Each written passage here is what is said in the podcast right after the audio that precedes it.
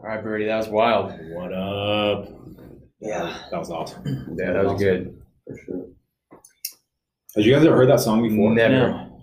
Trust Fall by Incubus. Never. Side B. What came up? Yeah. Go for it, dude. All right, cool. So, well, first of all, there's a couple lyrics that stand out for me.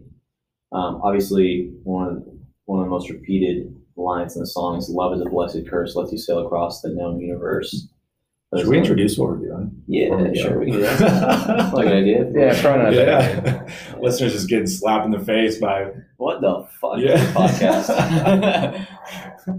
so uh so I just had the, the uh I just had the boys listen to Trust Fall by Incubus and the really cool thing about music is that often it resonates with something that we are experiencing in our lives.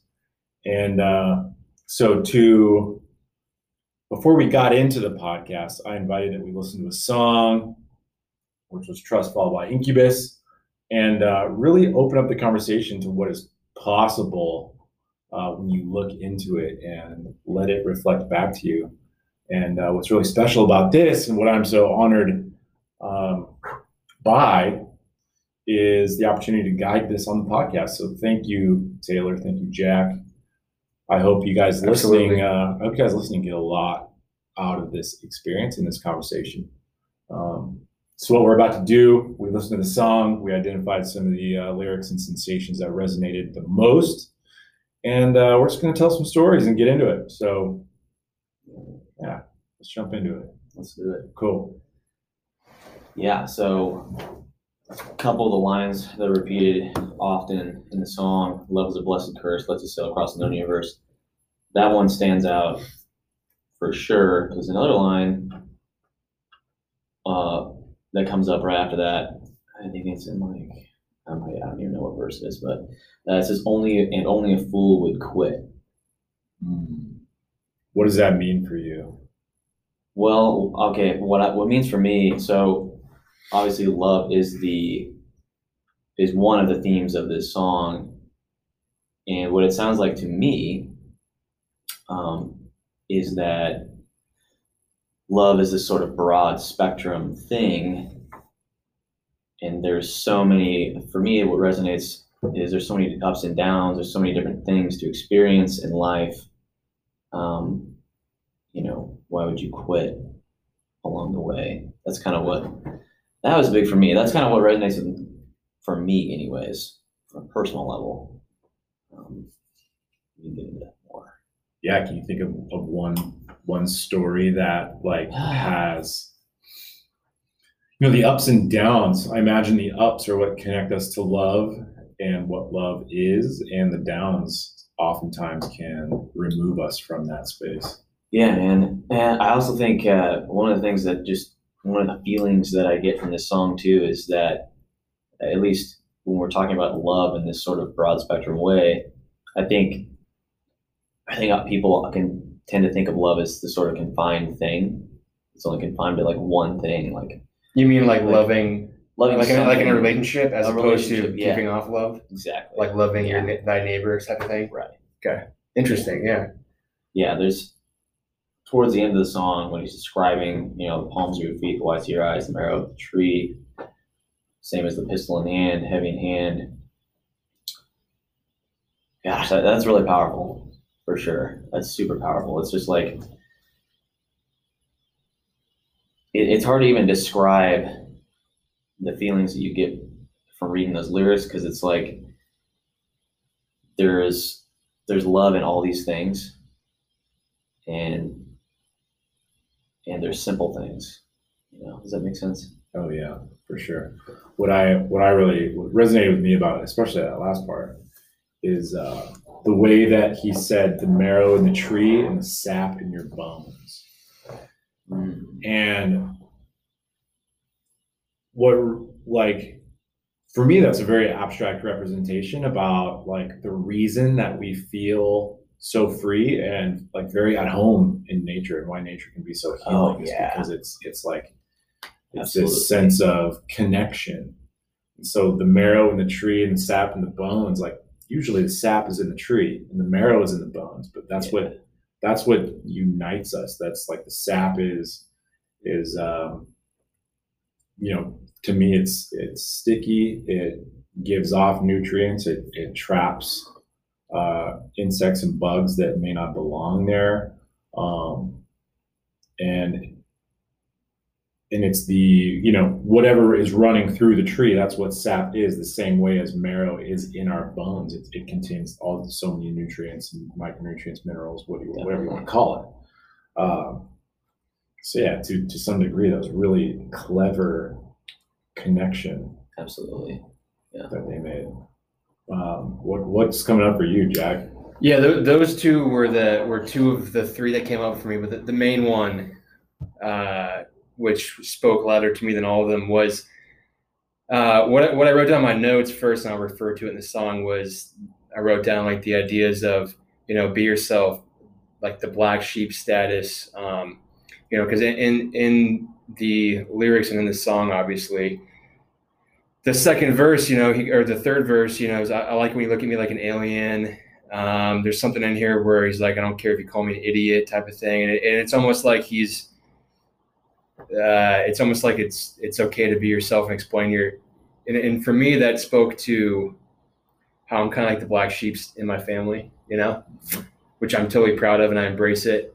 Uh, you know, being yourself and, and just kind of, and, and the way you can do that is kind of what he said, or not, not he, I guess whoever wrote the lyrics you know, ride the tides of life and take them all in stride. Because in the end, um, maybe not in the end, now I'm losing track of where it was, but there's uh, lyrics in here that alluded to that. Um, but basically, the whole thing, I mean, there, there's three or four lines in here where it just speaks to, you know, looking like an alien. I don't care if you call me an idiot. I'm going to take this kind of risk and, and go go on with my way. And that's pretty much the way I've lived my life. You know, I was scared too for a long time. Um, and then the one thing I wanted to add on to love is a blessed curse. Um, I looked at that literally. It's a blessing and a curse because it's risky to love. You, you have to be vulnerable, not only to love like relationship wise, like love your family or love, uh, you know, if you're married or whatever, but uh, to treat everyone with love as the intention which is it's risky because people are gonna not everyone's gonna appreciate that. Someone's gonna reject it. Someone's whether it's with you know, love as the literal sense or love and just treating someone how you want to be treated. Um, but if, to me, it's worth it's worth it. It's worth the risk, and, and you never know. Just because you might give off an impression of love to someone, treating someone the right way, just because they might reject it or get pissed or upset you in that moment doesn't mean down the line they might not think back on that and be grateful for how you treated them type of thing. So Yeah. those are the two things to me where the lines about kind of i don't care if you call me an idiot you look you know you're looking at me like an alien. I i think it's that spoke to me about embracing kind of your uniqueness and not you don't need to be a cookie cutter. We talked about before the episode started cookie cutter people living in cookie cutter houses. So yeah but and then and then the second part like i said was the whole love thing. And i think love is a very uh i don't know what the right word it can be people can't people kind of misinterpret sometimes because there's so many ways you can give off love. Um but and you even alluded to it last week when we talked you know uh, i can't remember what you specifically what subject we were talking about but ultimately love wins you know Yeah. it's the best way to go about stuff so that those are the two main things to me on top of what you two gentlemen said Yeah. i'm not disagreeing with you guys those are just Yeah. easily the two for dude me. no and there's Yeah, yeah. there's nothing to dis- disagree on because Yeah. we all experience the song in our unique ways and by by sharing it and talking about it we get to experience the song from three different perspectives 100% so like so i'm curious man like when it comes to feeling like the black sheep you know like what what kind of love do you have how what, what kind of love do you get to have for yourself to step into that ownership and um uh well basically yeah I didn't love myself until I embraced the fact that I'm different than a lot of people in my life. Period. End of story. I didn't brush my teeth with the lights on for years, four or five years plus, because I was ashamed to even look at myself. I was Mm. ashamed. I had so much shame because I didn't act the same way. I didn't eat the same way. I didn't have the same hobbies as my family, my brother, my sister. Um, I just and I just a lot of the stuff that they cared about didn't resonate with me. It just seemed petty to me at times, and, and the same with my friend groups. I mean, I never felt like I had really one. Like, okay, I'm I'm 100 percent all my friends are jocks. Like, I just I've, I had friends in every kind of clique in in life, and for for me, I even have a tattoo on my arm that says unashamed because now I'm not, you know, but it took me accepting the fact that I, and, and I'm not trying to put that category myself. I've even been alluded to that by that. Like people have, like my cousins are like, yeah, you're like the black sheep of the family, almost not as like a diss, but they're like, just, they're like, yeah, it's, I, and It's an endearing quality. yeah. And, and, and they, my, I remember my uncle said, he thinks it's amazing how I just, I think it takes if you're truly different than like the people who are you see the most or around the most in your life, but you act like them just to fit in. I think that is more of a knock, and it's hard to love yourself and accept yourself then And so for me, it took twenty ish years to finally realize I don't give a fuck that I don't belong in their kind of ideologies and cookie cutter type of uh, opinions on life and, and actions and stuff, and that's fine. I'm just being myself. And how how were you like? How did it affect you when you were trying to fit that Oh, cutter, to fit that mold? well, to fit the mold, uh, and the, one of the lyrics is "Only a fool would quit." Oh, I just wanted, I wanted to quit life. I was literally suicidal for Mm. years. I mean, it's wow. it was bad. I mean, I I don't know if I've talked about it on the podcast in the past before, but you know, I I had a suicide attempt when I was 21 because or 20, 20 something like that. Um, because that was 20 years of just pent up fakeness, you know, um, and being ashamed that I'm not kind of fitting into these certain molds, which is fine.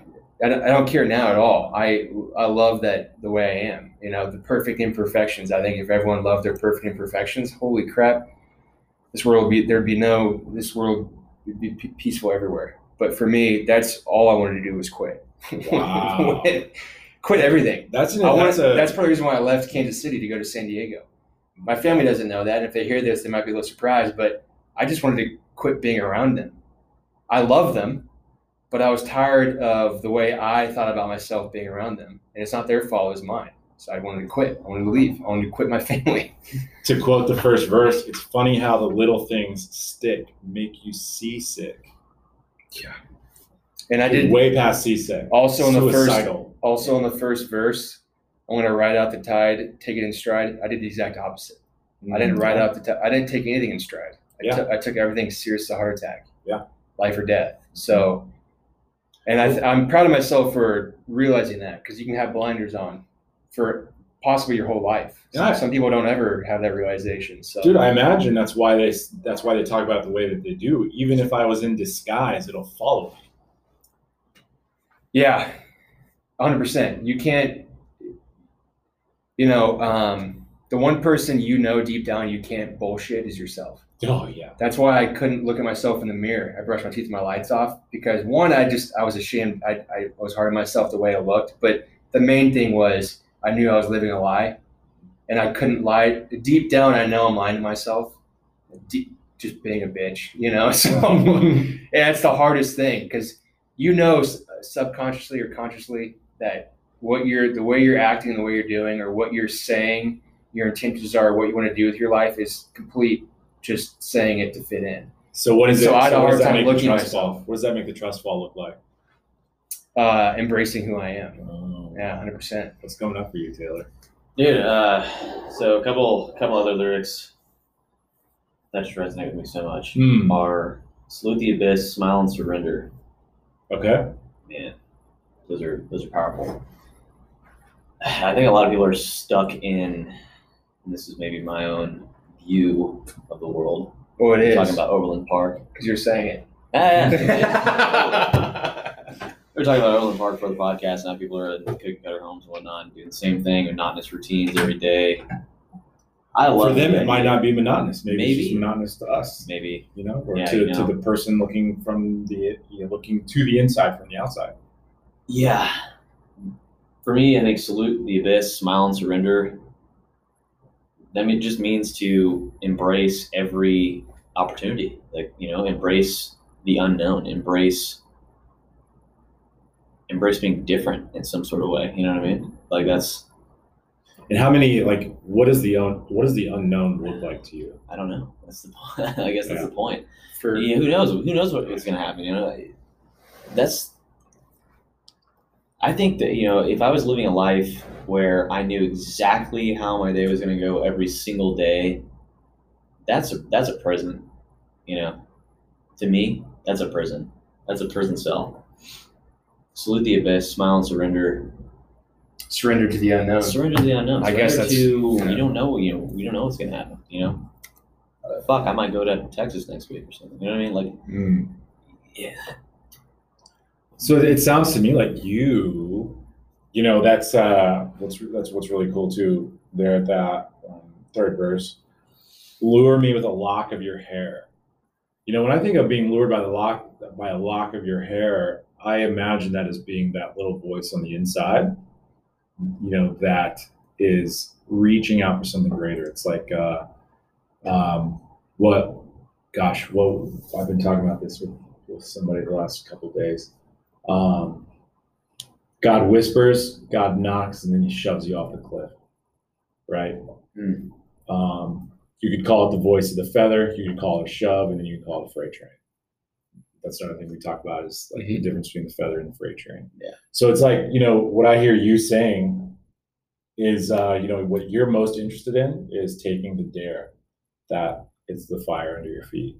Yeah, Yeah. It's pretty I, badass. I've been slowly. I don't know. I've, over the past few years, I've been slowly just realizing, like, you know, I am who I am, totally different than a lot of people, and I 100% want to embrace the unknown and just not even like, you know, I think monotony is okay for a short term goal, but I think during the long term, you're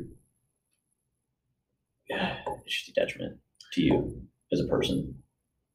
You know, it's a detriment to you as the person. For Yeah. some people, ru- people like- routine and in the uh, the day to day there's nothing wrong with that. There's nothing wrong with having a healthy life. routine and stuff like that. We've talked about like, you know, health practices, routine, you know, routine, Yeah, you know, for bettering your body and stuff like that. Yeah. But if we're talking about routine and monotony that is killing you, hmm that's different. yeah, and that's you know last week we got into well maybe that was just I talked to so many people in the last few weeks like uh, that's what's so powerful about music festivals is, is that they're completely novel.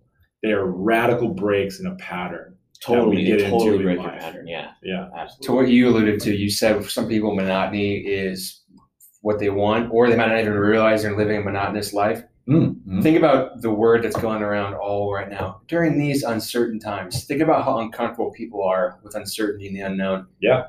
So many people, because so many people aren't used to it. I, for personally, have been lucky enough to have so much unknown shit happen that I had no idea. Like if you told me 10 years ago what the stuff that's taken place in my life the last 10 years, I would have said you're crazy, most of it, you know, but I, I love that. It, to me, it's, it makes life interesting. yeah, It, it, yeah, 100%. 100 and I don't mind, I'm not scared of it at all. But for most, for most, some people at least, uncertain times, that hits a, that it's a dagger to the heart for a lot of people. Not Yeah, knowing man. what next week's going to look like or what next semester is going to look like. You know, I posted this yesterday. You know, the past and the future don't matter because they literally don't exist. That's the unknown, the future. Like, it, it doesn't matter to me. Whatever happens, happens. But like Taylor said, it's it's a because you can be blind to it. You know, and like you like you said, some people might be that's comfortable to them. Yeah, that's okay. and and that's and that's, That's the fine. thing. Yeah, something's coming up for me right now. You know, like what's what's most important to me is to avoid judging what percent. what is uh, bad about another person's way of living. Um, and this is a really cool callback to our conversation last week because, like, when it comes to being in pattern, like for for guys like us and, and people that are listening that this resonates with, like monotony, like being in pattern is a uh, there's less room for opportunity to grow and there's less room for opportunity to learn. So like we're during these, you know, quote unquote uncertain times, it's such a bullshit. That's the that's man. the uh, mind control Like, word that's it going out is, there. it is.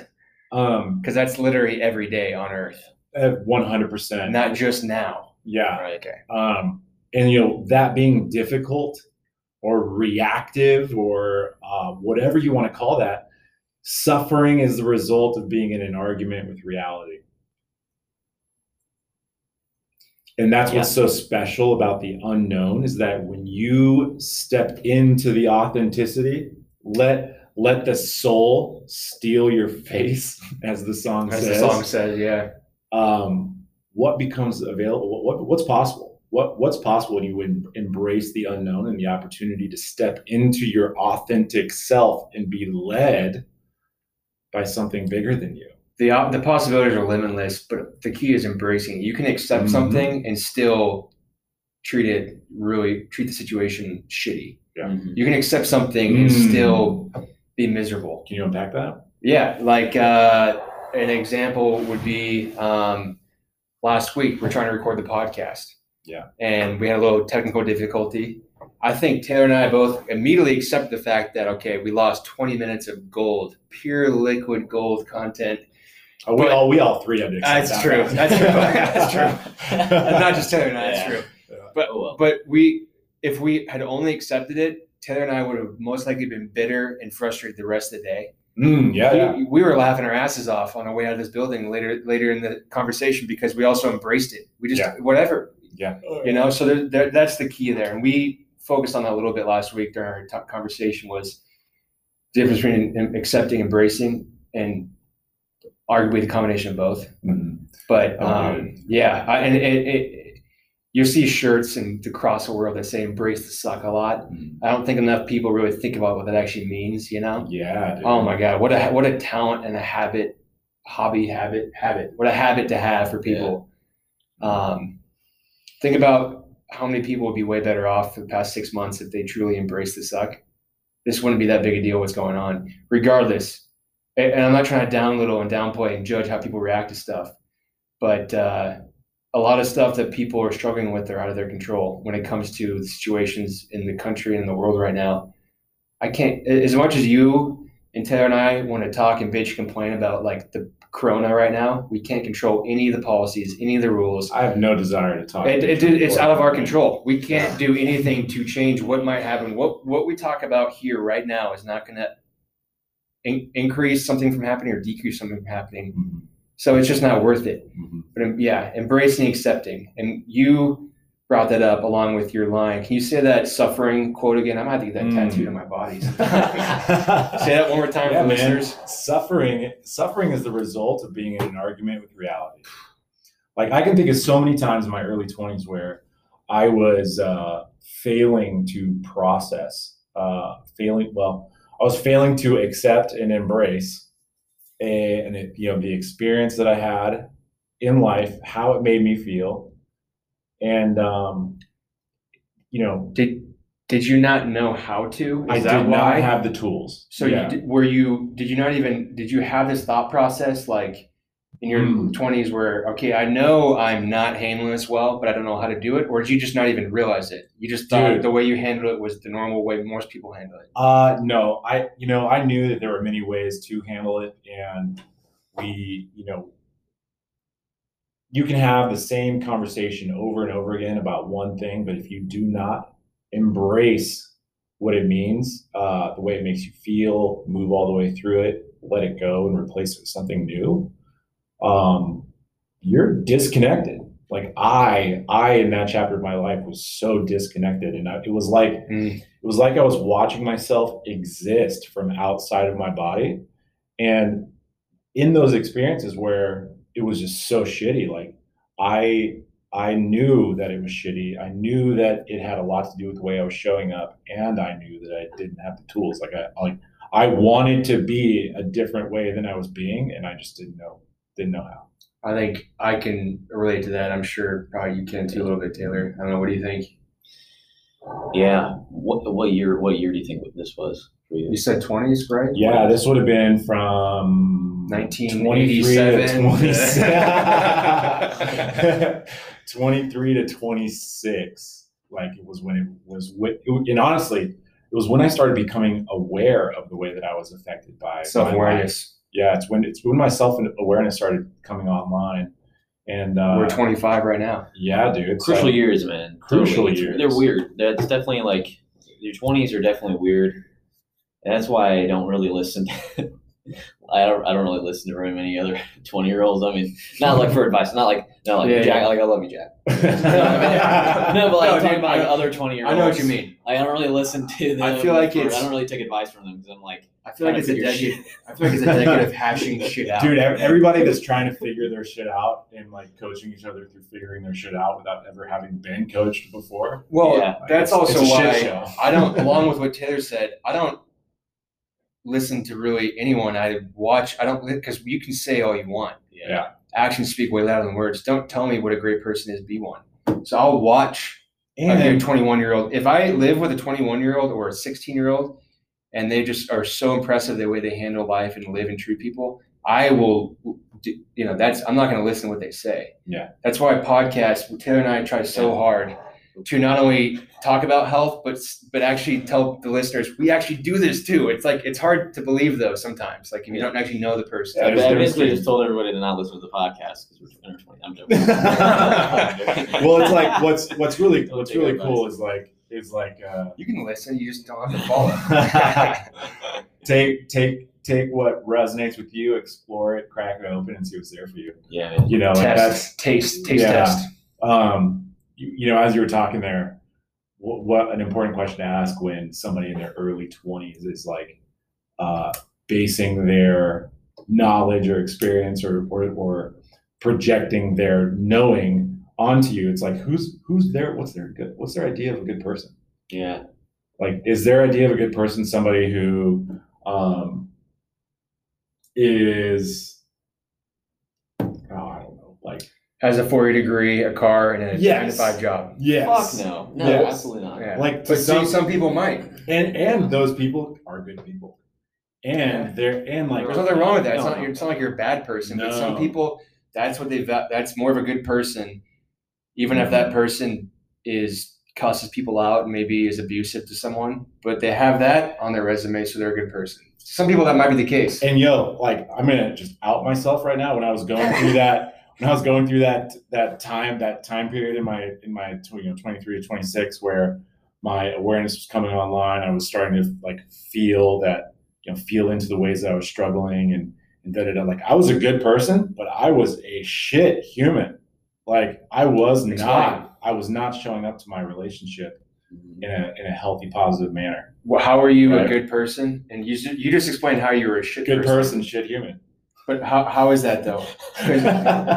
Sweet title. Okay, explain. I'm, the episode. explain that. Yeah, there we go. That's actually true. That's good. Person chick. In like a brief sentence, can you explain? Because I I follow, but I want to make sure it's clear to people. and Because I think a lot of people have been or are in that situation or will be in that situation in their life. um, You, you know, said disconnected, so I I, I have a feeling that that Like- resonates with your relationships. You wouldn't show up, but what do you mean? Okay, hash it out. so so you know that's that's funny and it and it's it's entertaining like good person shit human. Um, Merchandise. but like everybody, you know, I I was Hold on, Brady. I'm gonna. All right, Brady. So, good person, shit human. Explain, explain yourself. Little, little technical break there. Um, yeah, so good person, shit human. You know, I, I do want to make the distinction that that is a joke. Um, nobody. there are definitely some shit human, like properly shit humans out there. Um, and there are people who, you know, to throw it back to the way I was showing up in my mid mid twenties, you know, I my intentions were were good. My intentions were were um, true, and my heart was there. However, my heart was not in it, and and it had nothing to do with the other person. It's it's that I was disconnected from myself, and it had a huge impact on the way I was showing up in my relationship, the way I was showing up at home. Uh, it was very different than the way I was showing up out in the world. Right, the world was where I could put a mask on and, and hide from my my troubles. Uh, home and my relationship was the place that I could not hide, and I was extremely uncomfortable with the fact that I couldn't hide from it. and I shut off, shut down. That was your that was your defense mechanism. from it. Yeah, my coping me- like I have what's called a leaving pattern, a leaving merging pattern in terms of my coping ability. Checking out when you feel like you're uncomfortable. checking out Gotcha. or or taking responsibility for the other person's happiness Mm. right and so and so like good person shit human. I wasn't a shit human. Like i genuinely was showing up to the you know the worst way to like what i in retrospect showing up uh, negatively for another person and myself that was the best i could do. It was the best i could do. You know? Yeah. and uh, so again, good person, shit human. It's a good phrase. It's funny. It's funny and it's it's inaccurate because there are a lot of people who, you know, that's that's what I learned. Like I learned the way to like I learned how to be that way.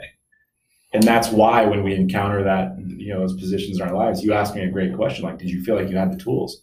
No, I didn't have the tools. I was never given tools. I was never taught how to use them. and you learned how to live that way because people around you are living that have lived that way, or did you learn that by binge watching a certain TV show for years and you just took on that character?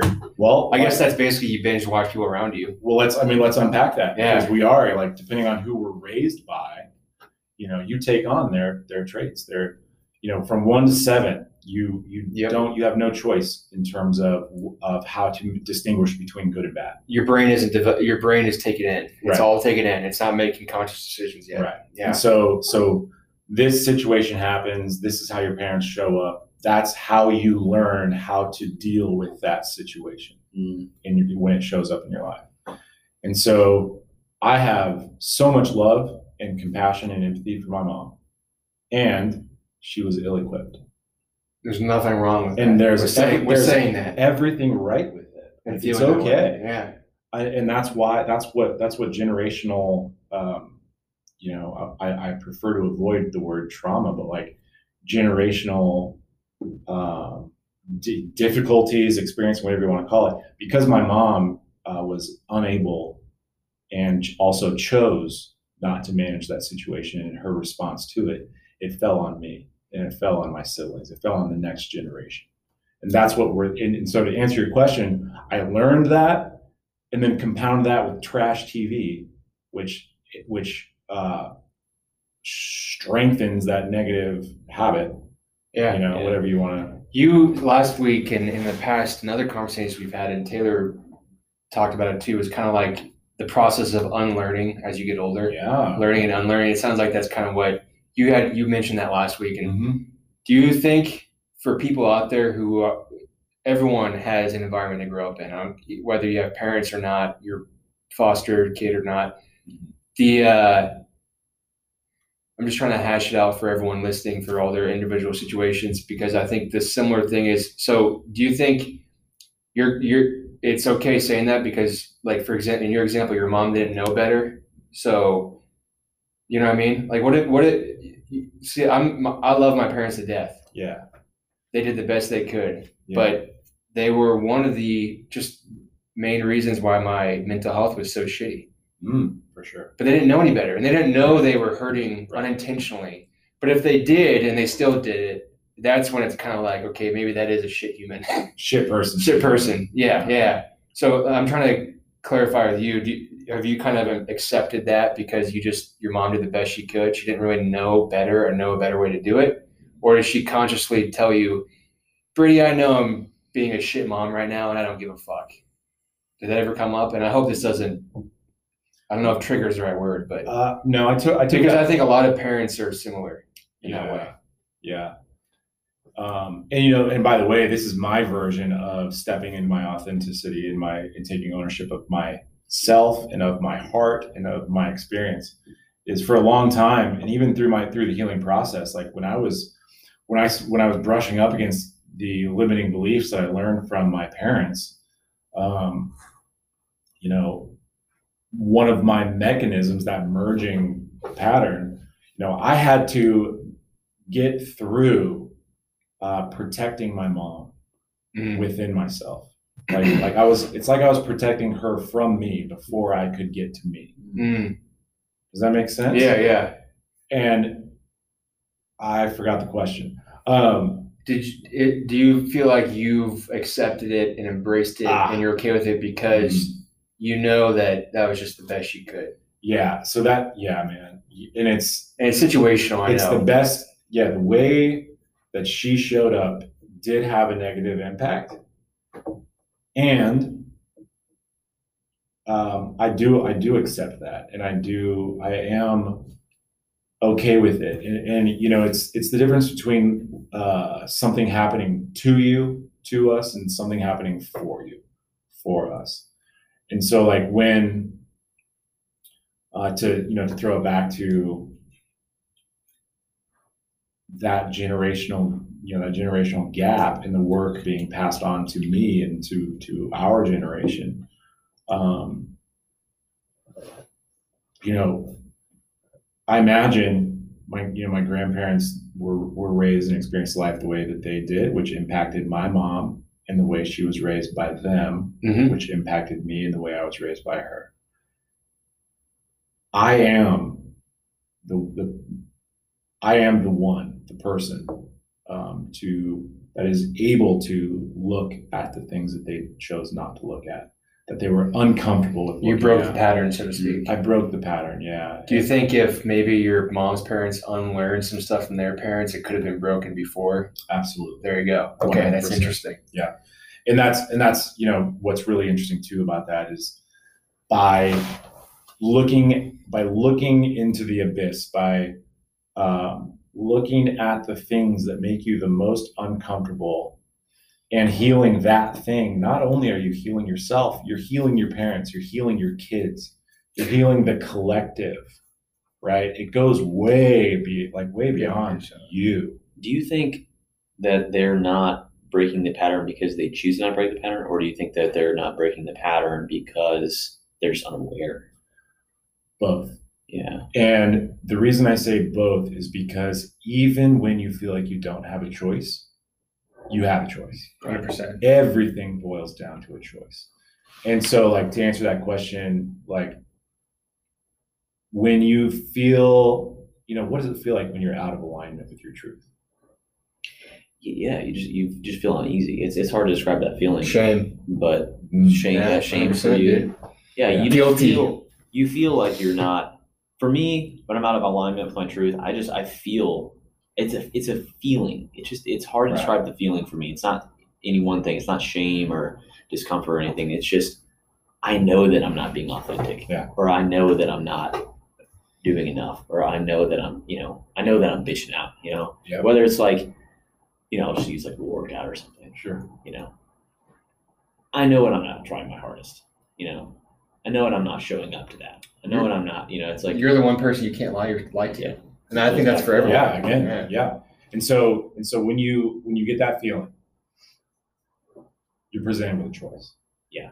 You're presented with a choice. And many people um, cope by just shoving shit on top of that feeling, ignoring it, putting it away, shoving it down. I felt that and fuck that. I'm gonna go somewhere else because it's super uncomfortable. By doing like either TV, drugs, food, anything. Check, check, Distractions. check, check. Numb. Exactly. Yeah, it's interesting. the alternative path is to lean into that discomfort Yeah.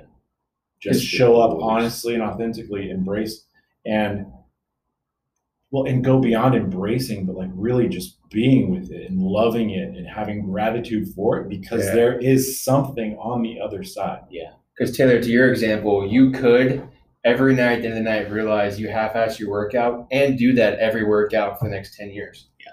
You could choose to do that, but that's you know what I mean. So that's one option, and he can choose to ignore it, like you said, or is this choice to not only realize you're half-assing workout, which I'm not saying you do. I'm just going off your example, and then make a choice to change no, I, it. I definitely have So there's one. It's, there's two Yeah. ways, you know. And like you And- said, that's the example it's coming back to, though. and it's like and it's and it's really like Same. i imagine i imagine to some degree it's it's really dicey because Oh, you know what based on what you learn from one to seven like the choices you're making until you learn how to make choices are being made subconsciously they're being made by 100%. by your shadow and your inner critic right or your ego. Your ego is the ultimate protector, Mm. and that's the that's why that's why we see these big houses, all the stuff, all the this, all the that, right?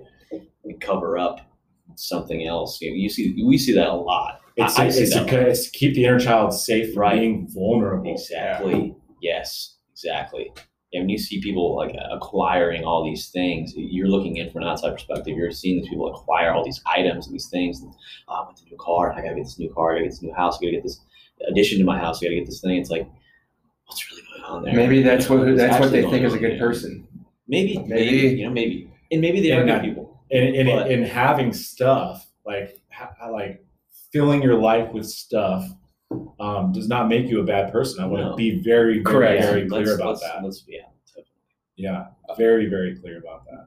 Because I, I would I want to live a life of abundance, and instead of stuff, instead of attach, attaching meaning to stuff, what what makes me personally, what fills my cup, and what what abundance is represented by for me is experiences. It's about it's about quality time with friends. It's about being sort you know being at a table, being at a dinner table with the people that are closest to you, and experiencing joy and laughter and sharing stories and and you know watching uh, you know watching the sunrise up over a mountain. You know, I got to do that a couple weeks ago with with some bros. Like it just there is that that cannot be replaced by a a thing. Yeah. So you basically just answered that's answered this, but this might be the same answer for both. But so to you, what I'm hearing is success doesn't mean objects or material. So what what what does successful mean to you, and then what is a good person in your opinion? Because everyone, for most people in my family, success is your your resume, your job, your social status, and if you don't have those, if those aren't high, then I'm not going to respect you as much that's just so i'm curious for you though what what do you if you could like briefly explain a successful person or, and or a good person. What is that in your opinion? Because because i think all three of us kind of have a similar one but there's three other people in the building next to us who have a completely different Yeah. i'm curious for you brady your your own insight on that. You don't have to get too in detail but what is Sure. suc- what's successful for you? And you basically just answered it but i guess if that's the answer then what is a good person? Well, good good is a judgment. Hundred percent. And this is your this is your opinion. So I just want to Yep, clarify. and This, is yeah, not like my a opinion. universal. Yeah, Yeah, yeah. this is not truth. This Because I don't know what your opinion is. So what that's why I'm rings true asking. for me is that, and honestly, I, I do, I do believe this is truth. Good is a judgment. What makes a person a good person? Who the fuck am I to say what makes a good person a good person? That's a 100%. judgment. That's a judgment that's coming from my experience and and a judgment that then becomes a projection if I label somebody that. That's the best answer you could have had. I was because that's how there's this stoic philosophy quote about good and bad. That's exactly how I think. Mm-hmm. If someone asks me, is that a good decision or bad decision? I'm not going to tell you. I don't know. Is it In my opinion, that but that's not a fact. So that's a great answer, dude. Thanks, Holy crap! I almost got you there. um, Wow. and so to answer the other part of the question, like what makes a person successful, that is also a judgment. That's also a projection. What what so what success means to me for my life, and I invite you guys and the listeners to take from this what what resonates for you and what feels in alignment for you is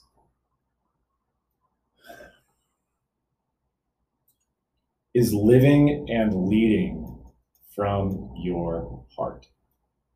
Not from your ego or not by not being led by ego not being led by status not being led by uh, people pleasing trying to keep people happy. Success is unlearning all of the things that are keeping you out of touch with your intuition with your soul's purpose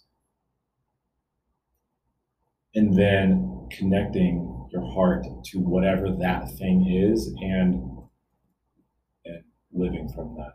That's that's what to me is success. It's it's about creating abundance from a heart centered place connected place. So I'm assuming if you have any role models in your life or people you strive to be like, they probably align along those lines.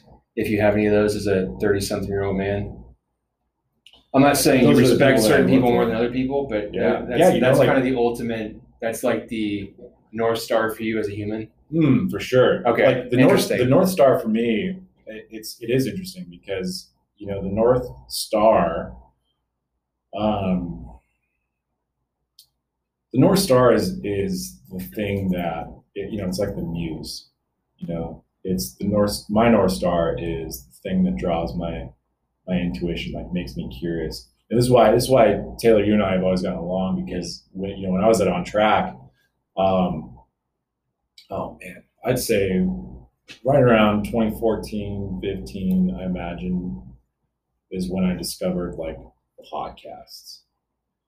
And, you know, Joe Rogan, Barbell Shrugged, um, Barbell Buddha, which was Chris Moore's podcast. Rest in peace, Chris Moore. You, you know what all those guys have in common? All those guys Yeah. I look up to, they're all they all have passion in their in their Yes. craft.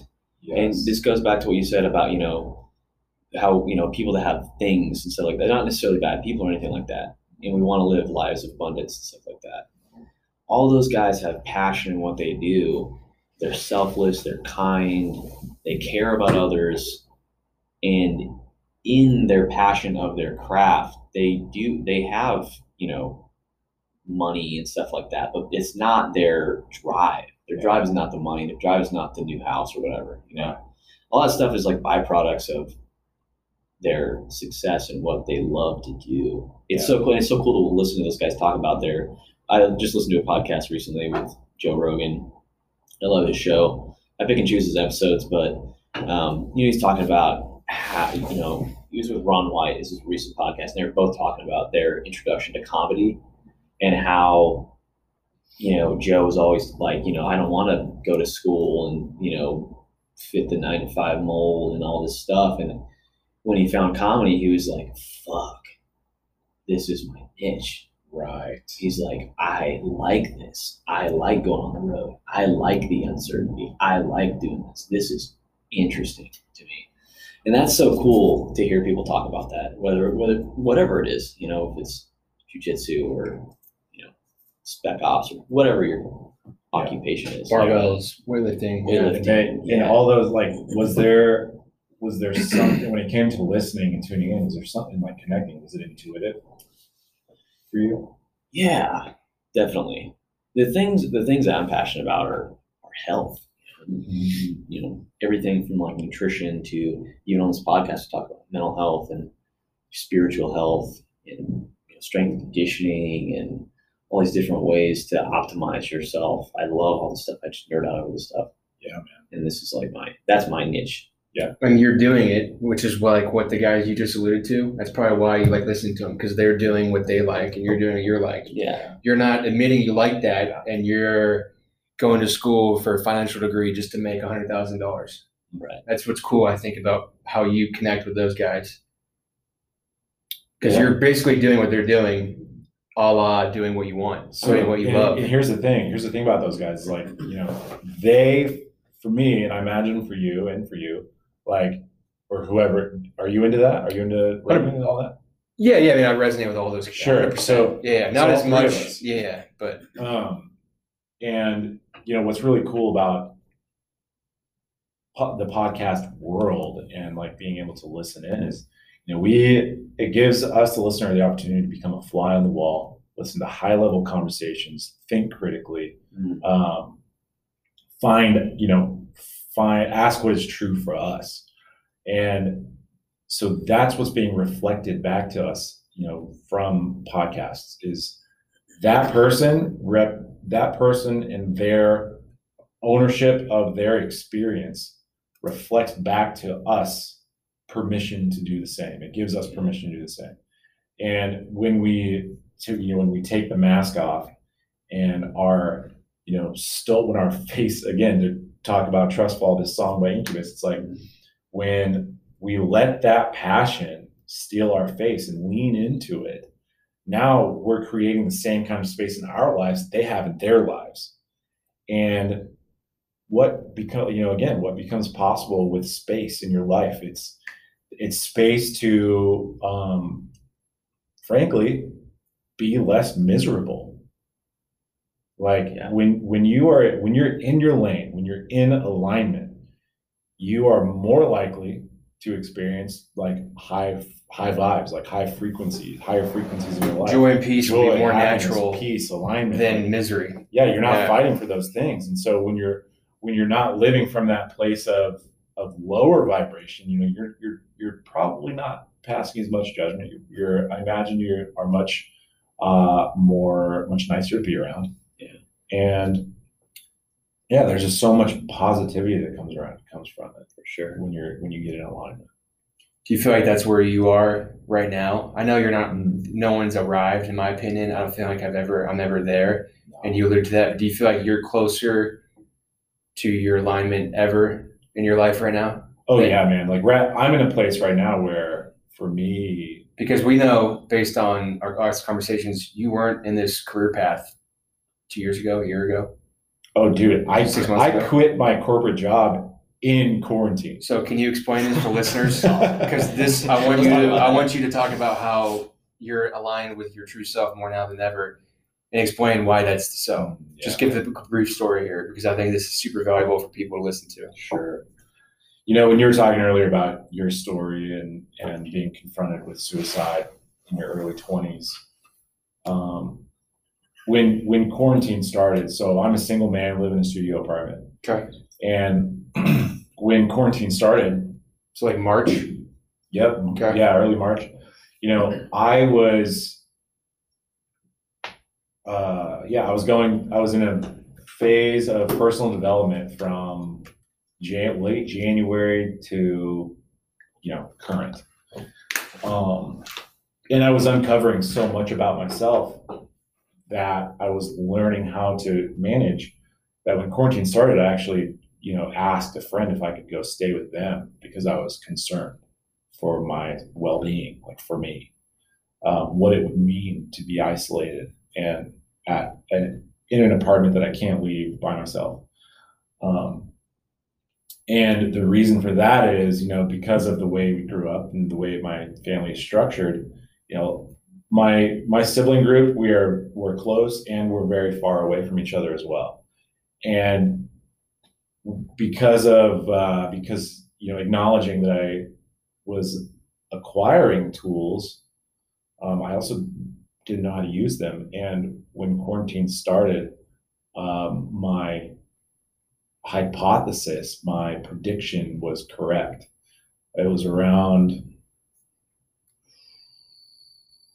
late March. Um, the isolation and separation in quarantine really kicked in. And I started feeling energetically farther away from all of my family and friends than I'd ever felt. And um, you know, my my mom is while I have love for her, she's not a part of my life and she's not a part of our lives as a sibling group. And we also, um, you know, we do not share father figures.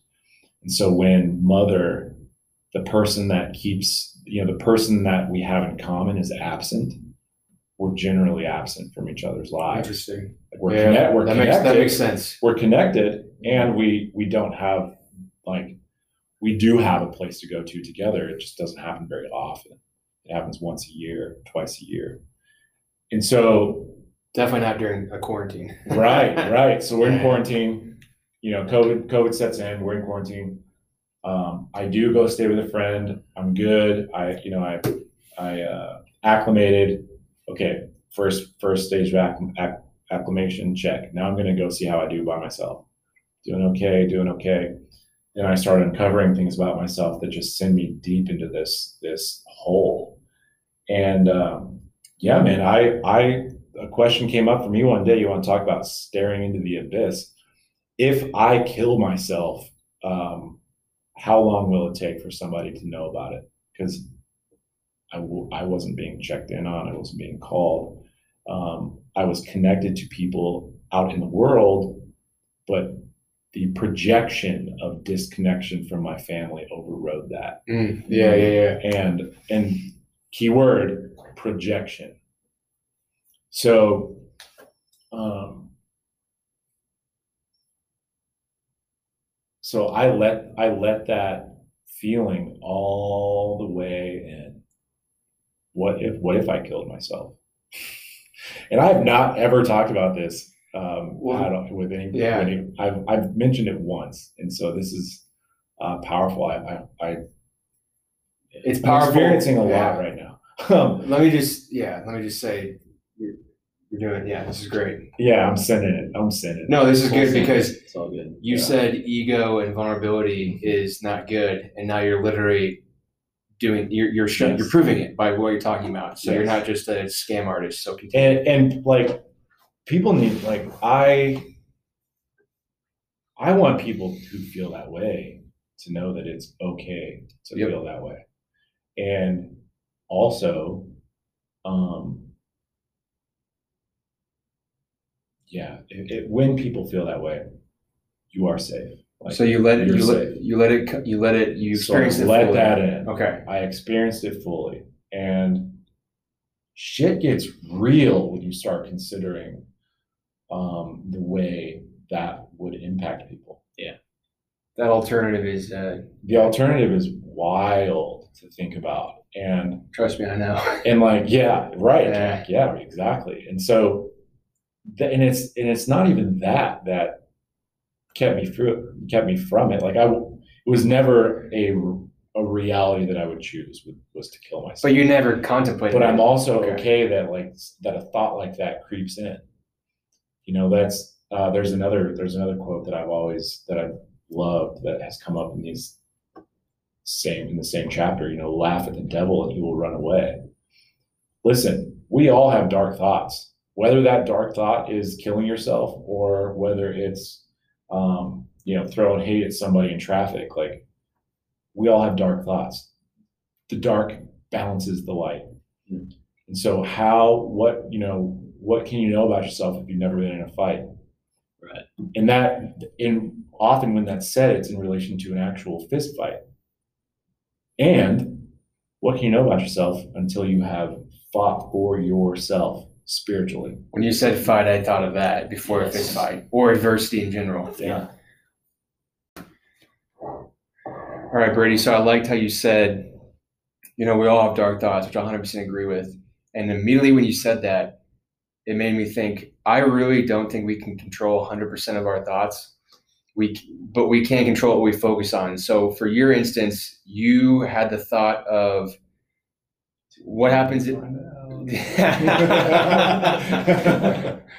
little teaser on his uh, story there for people who obviously aren't watching this, just listening. Um, so you deci- you decided you consciously chose to sit with that thought of what if I do just die? Like what what if what if I just don't wake up and what if I die now? And what so so the fact that you sat with that explain how that kind of turned out for you and I think that's huge.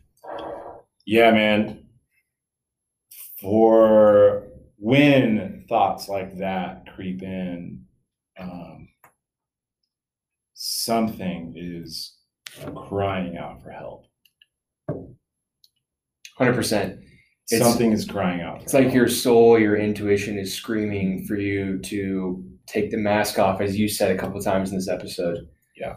Um, someone said, I think Jim Carrey said, I, everyone almost needs a little bit of a depression. They need deep rest from the character they're trying to play. Mm, Depression is deep rest from the fakeness that you are that you are portraying. And I think that might be part of the reason why you had that thought pop up.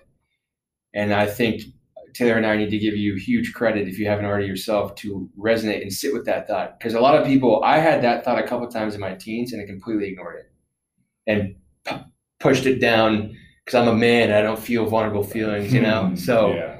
anyways, I think that that's my intuition and guess on maybe why you had that. But explain kind of the process for you once that kind of came in, and and that's kind of where we left off.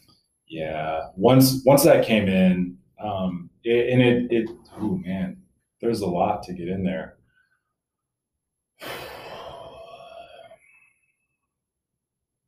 You know, for those of you listening who have experience with psychedelics, the interesting quality about them is that you do, you can find yourself staring into the abyss, you know, the quote unquote abyss. And, um, and there are times where, you know, when you have that experience, it's, it's scary. Um, and that's why I imagine people go into having bad trips is because they're resisting the thing that they're looking into. Yeah. Or like how big it, you know, when you're looking into the infinite, it's it's intimidating. It's Yeah. vast, dark. Even if you Scary, accept it, it's you wanna call intimidating. it. Let alone Yeah. resist it. you know? Exactly. And so like and the reason I bring that up is because um you know, some of those experiences give you the opportunity to transcend death and to overcome this idea of death like and uh, you know there's uh i mean gosh the bible talks about it. It's, it's death to self. Like it's it's death to ego. So like there's a lot of psychonauts who call it ego death my ego died I heard that. Yeah. like i'm not sure i'm still formulating how i feel about that statement Yeah. um I don't think everyone's ego can completely die Yeah, off. I think it's always a little bit there, and maybe that's just me, right Yeah, I don't think my they, opinion. But obviously, it is my opinion. But I don't think that they mean your ego die, like your actual ego dies. I think it's more of a figure of I think it's a constant It's- daily process of killing your ego. I think your it's ego has to die every day yeah if you want to continue to transcend death. Yeah. Mhm. Yeah, and, and yeah, I imagine like there, what what dies in those circumstances is attachment, Mhm. and so so that's you know that's that's a bit metaphysical to bring that into the real world. You know, when you are we, you when it, when a relationship ends, one of the reasons that's so difficult is because you're letting go of the aspect of yourself that is with that person. And so you get to let that aspect of you die. You get to let that as- that version of you that was in love with that person. Yeah. You get to let that go. Yeah. Do you That's think? powerful. Do you think Yeah. that's the same with someone personally? You can be so in love with the way you were for the first twenty something years of your life, and you have to let. Is that kind of where you were at, or Well, is this is this, where- is this just a different example? This is where I'm going. This is where you're in the Yeah. process of going because well, well, this is where I'm going right now with what I'm saying. perfect. So, Continue. I'm just trying to clarify. Yeah. absolutely. Um, you know, so so here I am um, in quarantine, and something something is dying. Like to put it simply, Yeah, that's clear. That's, something yeah. is dying, and collectively right now, something is dying. Like we're in a we're in a collective purge right now, and uh, so for me for me to step into my um, authentic self, higher self, for me to take on my soul's purpose, uh, whatever you want to name that, I got to let go of of my family, of of the idea that I needed my family and that my family needs me.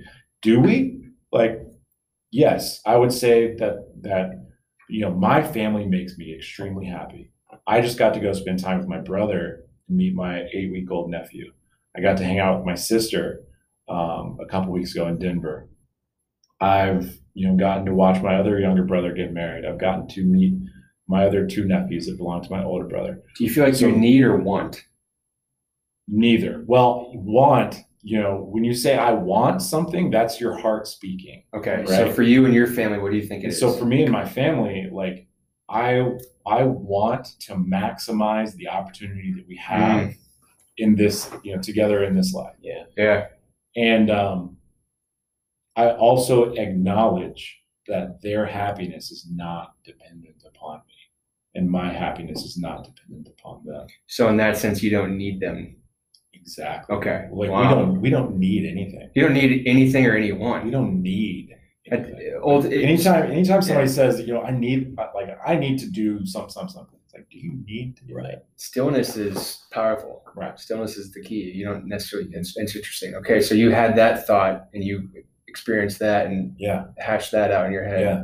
And so when I, you know, in that space, when I let the idea that I had about what my family should be, that created space for my family to be who and what they are. And that gave me space to be who and what I am, Interesting. Yeah. you know? And so it's it, it wasn't it wasn't a matter of what happens if I kill myself. It was a matter of what happens if I let these ideas that are inaccurate hmm die? What happens when I let these ideas go? Do you feel like you're still? There's times throughout even these today or tomorrow that you might that might that kind of conversation experience might come up with you, or do you feel like you've kind of experienced it and thought through it enough? I don't know when this was. You said about a month in into March, you kind of had this Yeah. experience. Do you feel like you've uh, been able to get clarity on it, or are you still in the process of? Yeah, yeah, Okay, yeah. that's so- that's that's awesome, dude. Even if you that regardless, that's awesome. Mhm. Thank you, man. I appreciate that. You know, Because imagine if you didn't experience this, what the rest of your life might look like. totally. Probably a lot worse than it is right well, now. not not worse, but It's it's true. the same. It'd be limited, limited. Limited. Yeah. Yeah, interesting, man. Um. So that puts you at the end of March. Yeah. So that puts me at the end of March, and uh, it did come back around. You know, in life, life is cyclical. The best way I had to describe to me is so. Let's take this this pain point around my family. Um, imagine that as a column. That pain point is a is a vertical column, and there's a stairwell wrapping around it, ascending Mm, so you're always going to spiral stairwell. And so what happens in life is these pain points, limiting beliefs, whatever they are, the way that the way that we learned taught us how to show up when that pain point arrives in our lives. And it can arrive in many different versions of a situation. So that pain point, limiting belief, is the vertical column. And our life is that stairwell that wraps around it ascending. So you get to experience everything you need to experience many times over to see every perspective, every version of that problem that, that you need to see to overcome it. And so I, I reached that place where it was the like biggest, it was like the breakthrough moment. The aha epiphany. the aha epiphany yeah. And with the words that actually came out of my out of my mouth where i feel like i'm on an island with my family. Are you on an island when you're with somebody? No you're fucking not. And, so, and so like and so i was limiting myself and and i was limiting them because you know i i was projecting that i needed to be a certain way to be with them or that they needed to be a certain way to be with me. And and like you know there were so many projections to kill off. And essentially what happens now having let that go is it created space for us to come together and spend time with each other authentically. As we are nothing to change. That has to be the s- best breath of fresh air you probably ever experienced. bro oh my god And in turn, it sounds like that changed the trajectory of your personal life as well. absolutely Career wise, I mean, absolutely you're not currently doing what you were doing when you were your old self. yeah yeah And that that doesn't necessarily mean every time someone experienced what you experienced, they have to change career paths if that's not really aligning with how they're feeling. But for you, it sounds like it did. Yeah, yeah, man. So for me, you know, when I moved to Kansas City in 2014, my intention was to coach, to, to be a strength coach. And that didn't work out. So plan B, get a corporate job.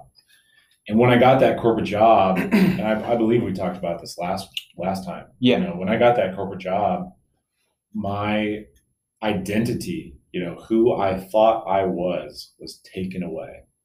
Um, because I'm no longer a strength coach. I'm no longer uh, you know the guy that that runs the bar and bartends that everybody knows in Manhattan, Kansas. Like I'm no longer that person. So if I'm not that person, I don't know who I am anymore. And so when I had when I no longer had those things to hide behind, holy shit. You think that eventually led to what happened Oh, every March. every when I connect the dots backwards, it's it's It all makes sense. It's That's beautiful. crazy, dude. Yeah, it's And- beautiful. And, to by crazy, I mean cool. Orchestrated. I just want to clarify. It's not crazy nuts. That's crazy cool. I, dude, I feel it. Wow. Um, yeah, man. So so I just continued leaning into that to the abyss, really, uh, so that I could unlearn everything that I had to unlearn and open myself up to, um, to the version of me, the greatest version of me that has been hiding underneath and behind all of those inaccurate ideas. It's awesome. That might be the coolest like answer to a question a guest has ever had in our podcast. because I feel like that resonates and almost every human can have can relate to that. Yeah. And or will one day. Yeah. They might not might not make sense to them. They might be in denial. They might not even but eventually I feel like everyone eventually goes through that process. yeah if that if that resonates with you if, you ever feel like you've been in that position or are in that position right now as you're listening to it uh, and i invite you guys to do this too there's a song called bowl of light by trevor hall We'll put it in the description. yeah it uh, you know it's a song about our light you know being covered up by the things that that occur in our lives and what happened when i was met in that moment was I got to take my bowl that has been filled with stones and dump it out so that my light can shine brightly again. Yeah, that's fantastic. So you were you quit your corporate job, corporate job, and then when did you start to get into what you're doing now? So Mm-hmm. now you you're on this totally incredible path towards doing what you really love, finding purpose through music. Yeah. Um, Mm. man, it's really cool. Dude, thank you for that. Um, And what's cool is how quickly. I mean, we're not talking about March of 2016. I mean, it was clear to you pretty quickly kind of what aligns with your soul. Yeah, man. And and here's what's so fascinating about the universe, God, whatever you want to call it, is that you know, I didn't start coaching when I thought I would start coaching. That's wild. I came I came to Kansas City to coach and I- Yeah, and, and the six type of later- coaching too. Yeah. Like you, you didn't know you you weren't going to be coaching strength and conditioning. Yeah. You were doing this other thing. Now I'm coaching like mental, spiritual, Yeah. emotional story work. Yeah, man, it's uh, Why do you feel like that has been the mind and mental and spiritual part of coaching is what speaks to you more now than the physical part? Is that think do you think and I'm not trying to put words in your mouth, do you think it's because that's what you personally had to struggle with and overcome?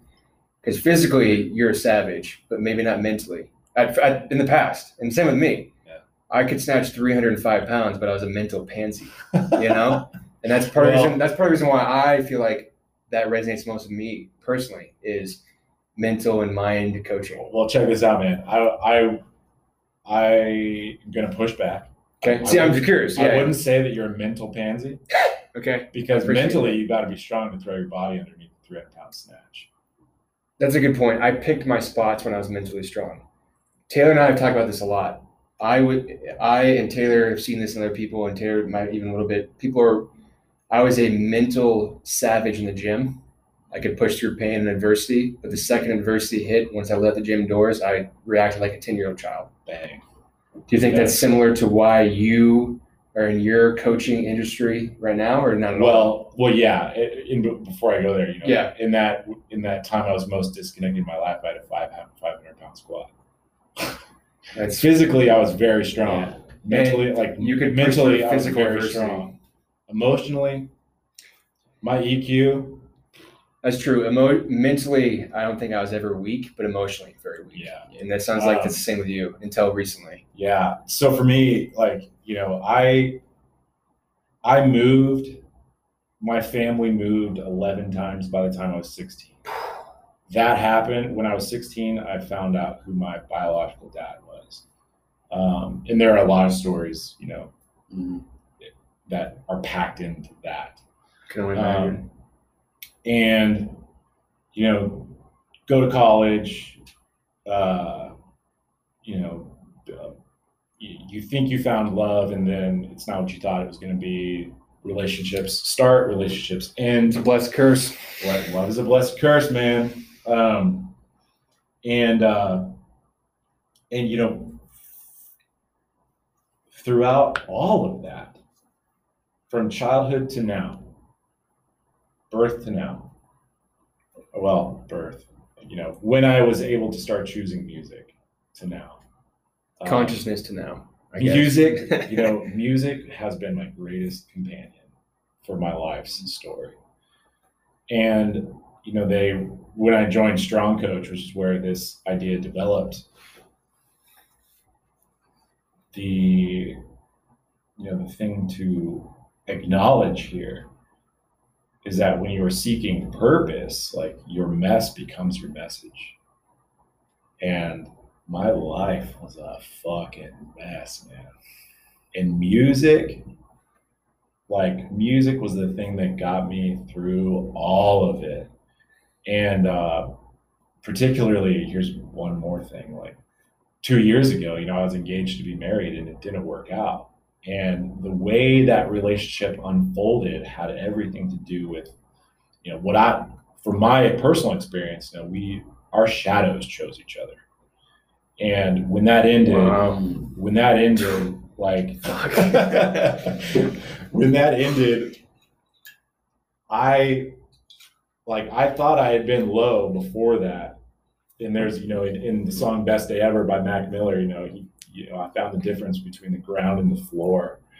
Um, Oh yeah. that happened. and uh, when that happened, this was another opportunity for me. This is when I checked in, very similar to when I checked in with myself in quarantine. It's like, okay, that happened. Like, what is the driving force behind this? And it's that my subconscious was like, I was not driving the car. I wasn't driving. I wasn't behind the wheel. Something else was. I like I was in the car and I was making decisions, but like also I kind of wasn't. Um, does that like what does that sound like to you? Well, I'm, I'll answer real quick before you Yeah. while you think about it. It sounds like to me, just like you were saying earlier in the episode, you felt like you were outside of yourself, looking down on your life for many years. That's exactly what it sounds like. It sounds like, and for me, I've experienced that when I'm doing monotonous things like driving. Moments, things will pop up in my head, and I'll be able to. Pic- I'll picture myself being in the corner of a room watching myself in a situation that happened in the past and just realize how that was so far from the truth of how I really am. That's what it sounds like. And you said shadow. So it's like the body in those situations making quote unquote the decisions yeah. was your body, what, but you were in the, your, your shadow was the one looking. I mean, it's just, Yeah, man. my, my soul was along for the ride. That's like Yeah. the, that's like the opposite of flow state. That's like the that's like the evil twin. That's a good point. Oh, That's good. it's like the evil twin of, of, uh, of a flow state One because hundred when you're in the driver's seat of doing something that you don't really have any stake in, or you, you know, whatever, you know, whatever that is, something you're not really invested in, or maybe you don't really like, or you know, yeah, man, It's it's it, yeah, it's one of the worst feelings. oh, it's terrible. Were you able to realize that? Yes. So Did you come up, did you, did you have this awareness during your kind of self renaissance period during quarantine? Or did you realize this in the middle of the relationship with this female? I realized during Wow. because I I, I noticed myself. Um, I noticed the ways I was putting myself aside Mm. and, and the way that was playing out being not good. Um, and so, yeah, I started asking difficult questions when I was in the situation. So, relationship ends. I realized my shadow is driving, and I've always been fascinated with psychedelics and like what they can do. So I, I was like, well, Now, now has never been better. Let's, let's, get to, let's get to know my subconscious. Let's So was Ray. that after you got out of that sort of Yeah. relationship? That's when you started exploring psychedelics a little bit. Yep. And then I found then I found music festivals, and music festivals introduced me to novelty and also a full spectrum of emotional experiencing Mm-hmm. that I had never felt before. Yeah. That's exactly my definition of living fully is Yeah. emotional experiences. Mhm. Experiencing living fully, some people might mean partying hard every night and go Yeah. experience. But to me, emotional experiences is living fully. So Yeah, anyway, yeah. side note, go ahead. Yeah. And so like the music festival introduced me to peak expression, peak human experience. Um, it, it introduced me to the way people love each other for the sake purely of loving each other. Why is it so? We talked about on our previous conversation. I talked about like my experiences with psilocybin and going to Bonnaroo, and you experience all that stuff. Depending on the festival you go to, you experience all that stuff. Everybody's so friendly. At least what I experienced, everybody's so friendly. Everybody's so nice. People are carefree. Um, it's such an interesting space. But why? Why is that confined to that space? Mm, man. That's a big question. I've experienced that even without drugs. So I feel like it has something to do with more than just. Yeah, you don't have to do. I'm just saying, Yeah. without without some sort of psychedelic, I've even felt that vibe. Maybe it's ultimately the music. Yeah, Yeah. you know, it could be the music. I don't it, know. It, it could be the uh, you know the de-armoring of the inner child. You know, everybody's there to play. Yeah. And connect Your guard's down. and and explore and be fascinated and discover.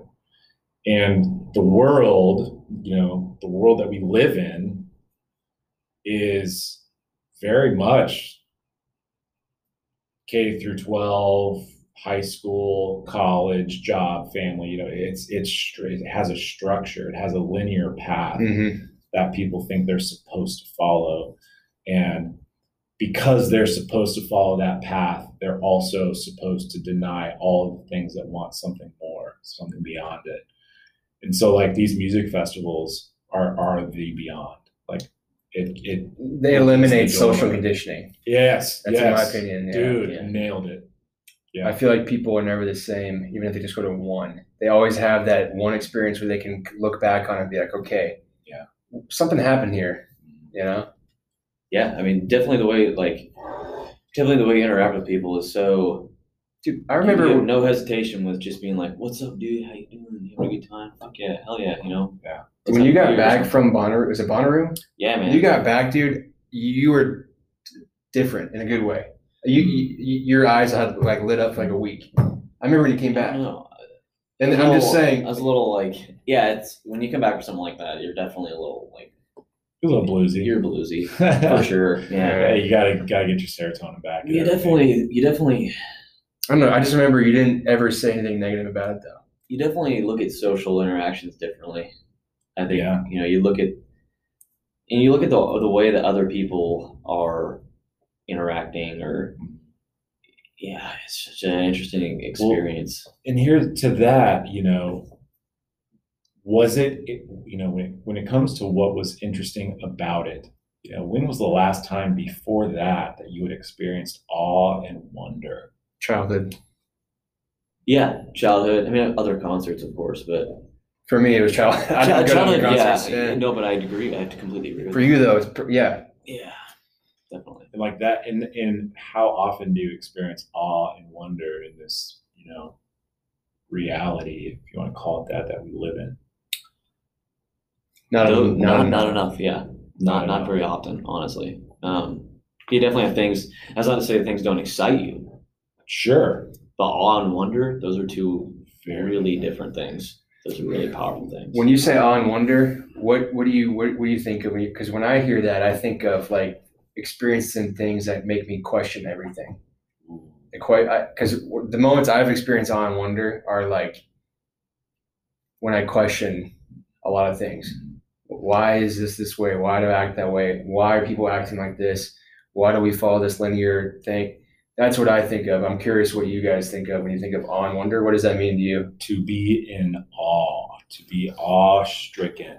You know, it's it's for people who have lived in the city or grown up in the city, you know, when they go to the country and they look up at the night sky, they have never seen more stars in their life. That's a great one. That's a great example. That is awe and wonder. And when it comes to the music festival, it's um, it, it again it's it's an ode to the spectrum of emotion that we are disabled from tapping into it's it's about meeting yourself in a space that you've never been before that is just it's colorful it's bright it's it's um it's ecstasis it's ecstatic you know it's Is there ways that you feel like people can feel that besides music festivals? oh yeah some man What What do you think? What What would you say to the people listening?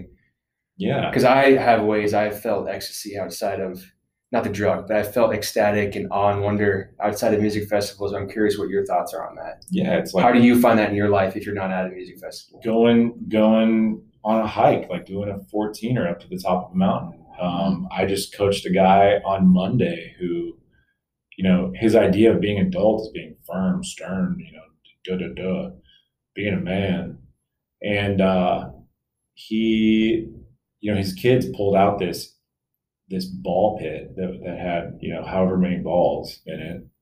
And instead of experiencing the oh my god there's going to be balls everywhere it, it turned into a game that he got to play with his kids where they end up you know in a ball fight throwing balls at each other just having fun like pure fun. He let his inner child out to play.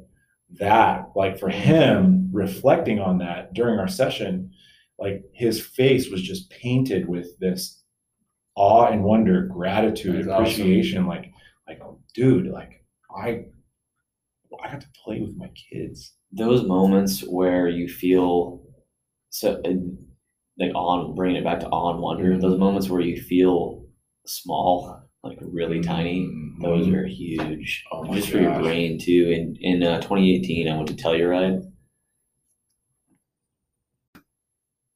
yeah so when i went to telluride in 2018 with some buddies we did a lot of hikes we did this one hike that was really really high up it was like 12000 some feet and just there, I have a picture of it. I think it's actually on my uh, Facebook or something on my cover or whatever. Yeah, we, we hiked up. Me and my buddy hiked all the way up this really really steep part of this mountain, and we had three other buddies that decided to just not do that because it was really really hard. And when we got out there and looked over and just you just look out at just just everything, it's just it's so yeah, that's that was that's just a crazy awe and wonder moment where you're just like you just realize how small you are. oh dude Those yeah, are like some of the best moments though, like when you realize how small you are and you get Did you ever feel scared though, or like No, no. sad or nervous? Because for part of my life, realizing how small I am was almost depressing when I was younger. I'm just Yeah. a speck of dust in this universe that's only here for a hundred whatever years or less. For me, at first, did you have you ever felt that? uh, maybe Because in the now past. it's liberating. yeah, may, Mm. exactly. But for you, okay, I'm curious what you. maybe in the past, but now it's like if you get those moments that are awe inspiring, like you you out to the country and you look at the stars, or you're looking out, you're on top of a mountain and you're looking out uh, on the earth or something like that. Now it's just like it's not even like oh fuck, I'm so small, I'm gonna die someday. Now it's now it's like wow, I have all this room for creativity. I have all this like it's a, it's a liberating moment, you know. Yeah. Are you the same? well tan Because for me, first- like Taylor, it emboldens me to realize, yeah, I might be super insignificant, but that means I have nothing to lose. So let's just go live my life with That awe and means you wonder. should give less of a fuck. So yeah, so the first time I went to a music festival, I was, I was like low key terrified. Yeah, man, me too. When I went to Yeah. Monroe, I was like, I don't know what the fuck to do. yeah, Like I it was know. a strange environment. it's a weird feeling. surrounded by people who are in a you know in a way of being that I was unfamiliar with. You know, so like I was.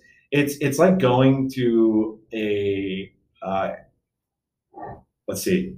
It's like going on a first date or like going Mhm. to a jujitsu class. It's like you're going to this place where you're brand new to it. Um, if it was a date, you're brand new to this person. It's uh, you. Exp- I experienced a lot of like definitely self judgment, uh, some self doubt, some fear, Mm. um, because it, it was a it was uh, I didn't know how to be in that environment. I didn't know how to be, and I didn't know how to be in the environment. Like maybe that's the same thing. I don't know No, yeah, it makes sense. but like uh but yeah, man, and and what was and that's that's what's so special about being exposed to novelty is that you get to meet yourself in a way that you never have before. And what's cool about going up onto the mountain, you get to test your limits, find your edge. Um, you know, you get to um, yeah, it's fear exposure. At the end of the day, it's fear exposure. And when you have met fear, when you come when you go home back to the place that you've come from, like what the fuck is fear? Yeah.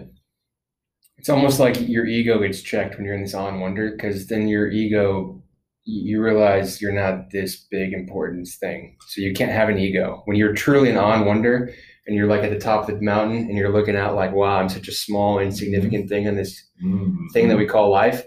For me, my ego is not non-existent. Th- there- In that moment, my ego is dead completely. Yeah. Because it's otherwise you're just maybe a little psychotic if you still have an ego. Maybe you're a little narcissistic. But for me, Yeah. I can't. And I'm not. That's just my opinion. I don't think anybody. I don't think you gotta be a special person to stand at the top of a twelve thousand. I made, I made all of this. Elevation. This is my and creation. go, I fu- you know think like I fucking matter. Yeah, I I rule the world. Dude, the right. entire planet basically, and you're like, if you're still like looking at yourself like, I'm a Yeah. fucking Yeah, no. Greek god. I love, I love, like I, I, I was talking to a buddy uh, at the at the retreat I was just at, and um, I was like, you know, what I love most about going to the mountains is how small they make me feel because they, they remind me that I'm not shit, That's what I love about the ocean. That's why I Yeah. moved to San Diego. dude, Same hundred percent. And like, and what's really cool too. I'm starting to forget as I'm as I'm dropping up. There's Uh, there's a reason why we're drawn to that though. yeah. On a primal level, there's a reason why we're drawn to looking out over the ocean or Yes. looking off a mountain. Oh, here it is. It uh, you know, when you realize how small you are and you drop into that environment of, of a mountain that gives no fucks about you and a uh, a strange place like a music festival, like it, it reminds you that you're safe. Is, is Marty you're safe because there's nothing you can lose or gain? What do you mean by that? Explain for the listeners. Yeah, so it's it's when it you know when it comes down to you know Taylor, you're really the ice baths. You know that is cold cold exposure is it, it, it's an exposure to discomfort, and so that changes the the way you experience Same with comfort. sauna. Yeah, I love Right? those two. I love I love sauna and the ice bath. I talk about that a lot on the, Yeah, on the social medias and stuff like We're that. addicted Yeah. for sure. In a They're- good way. They're simple. That's the thing. they don't require. You know, I mean, I'm I'm selfishly addicted, shamelessly addicted to working out and stuff like that Yeah. too, with all these different modalities. yeah, CrossFit and all this shit. But this ice in the hot is is so simple in nature, and it makes it also makes a lot of sense Yeah. too. But so is top, walking to the top of a mountain. That's pretty Yeah, simple. when you when you started exposing yourself to heat and cold, like were you afraid at any point in time when you were starting out? Oh yeah, yeah. So I mean, fear. You know, it's controlled fear Yeah. because you have the you have the option to get out of the ice bath. You know, we will get like eighty pounds of ice and like you know you'll just sit in there for Big five tub. seven minutes or whatever. And you, you- there will, there will always be an inkling to want to get out at some point. You know, whether it's right when you get in. I mean, a lot of people they get in, they go, you know, like it's like Yeah, freaking out. The nervous system's like, what the fuck? I've never done this before. But there's definitely something to uh, enduring that and breathing through it and not not quitting. You know, not right. you know. Yeah, I've definitely felt like it's di- different feelings with the sauna and different feelings with the ice too. Obviously, the ice is cold as fuck. You want to leave, you want to get out because you feel like your blood flow is being restricted. That's the whole point, obviously. With the Yeah. sauna too, if you're, I'll crank the sauna up to like two twenty ish, like two fifteen, and like once you get to like that sixteen minute mark, and you got four minutes left, it's the longest four minutes of your life, and you want to knock the door down. you said you have to Go- not. go No, ahead. No, you're sorry. good. No, you're good. You said discomfort. Like Taylor and and and I, whenever anyone ever does anything like that, it's like you were choosing discomfort. Why do you? Did you have something to say behind that? Like, why do you think? Because I think just choosing getting uncomfortable every day is vastly important. But I'm curious why yeah, you huge. you said dis, you, discomfort, and curious if you want to expand on that. Yeah, so discomfort and fear. They're they're not mutually exclusive, but they're definitely associated with each other. So you said something very important about the ice is that it's controlled fear. It's controlled Mm. discomfort. That's why it's that's part of the reason why it's so good for you. Yes, that's why it's so good for you. And here's why here's why the metaphor works is that when you go up to the mountain or go into the festival, uh, the first time for me with the festival and you know whatever your experience is with the mountain, um, that's uncontrolled fear. Mm-hmm. That's un that's an uncontrolled environment, right? Mountain doesn't give a fuck about you. Yeah. But it also does not want to harm you. It's it exists regardless of you. That's Yeah. what I mean when I say it doesn't give a fuck. Like nature doesn't give a fuck. Yeah. Nature, Mother Nature loves us in a way that is beyond knowing. Right? You're saying- beyond naming. Yeah. Right. And so like so that doesn't change that when we're exposed to her or to, you know, the first time at a music festival or the first time in a psychedelic, that is that's a surrender experiment. And so when you when you are exposed to fear in an uncontrolled environment and you overcome that fear, well, how does that change your relationship to fear in a controlled environment? I feel like the people who have consistently become uncomfortable on purpose, they've chosen to experience like the uncontrolled fear and the controlled fear are the ones who have handled the last six months the best Sure. across the world. Yeah. And that goes for any situation of adversity, but that's just a quick caveat. I would argue the ice bath and the mountain are are both controlled fear because you don't have to walk up that mountain. But once you're in the music Ooh, festival, you're at the elements. You're at the elements of you can't because in both in the mountain, if you're trying to walk up a twelve thousand foot mountain, you control whether you do it or not. Yeah. Ice bath, you control your at. The only things you can't control as a human is your own attitude and actions. If you're in the middle of a music festival with hundreds of thousands of people, a lot of the things around you, you can't. You you can't. Sometimes you're stuck. You mm-hmm. can't. Con- or or some people might. The feelings you have are. So I feel like the mountain and the, i- and the ice bath are both.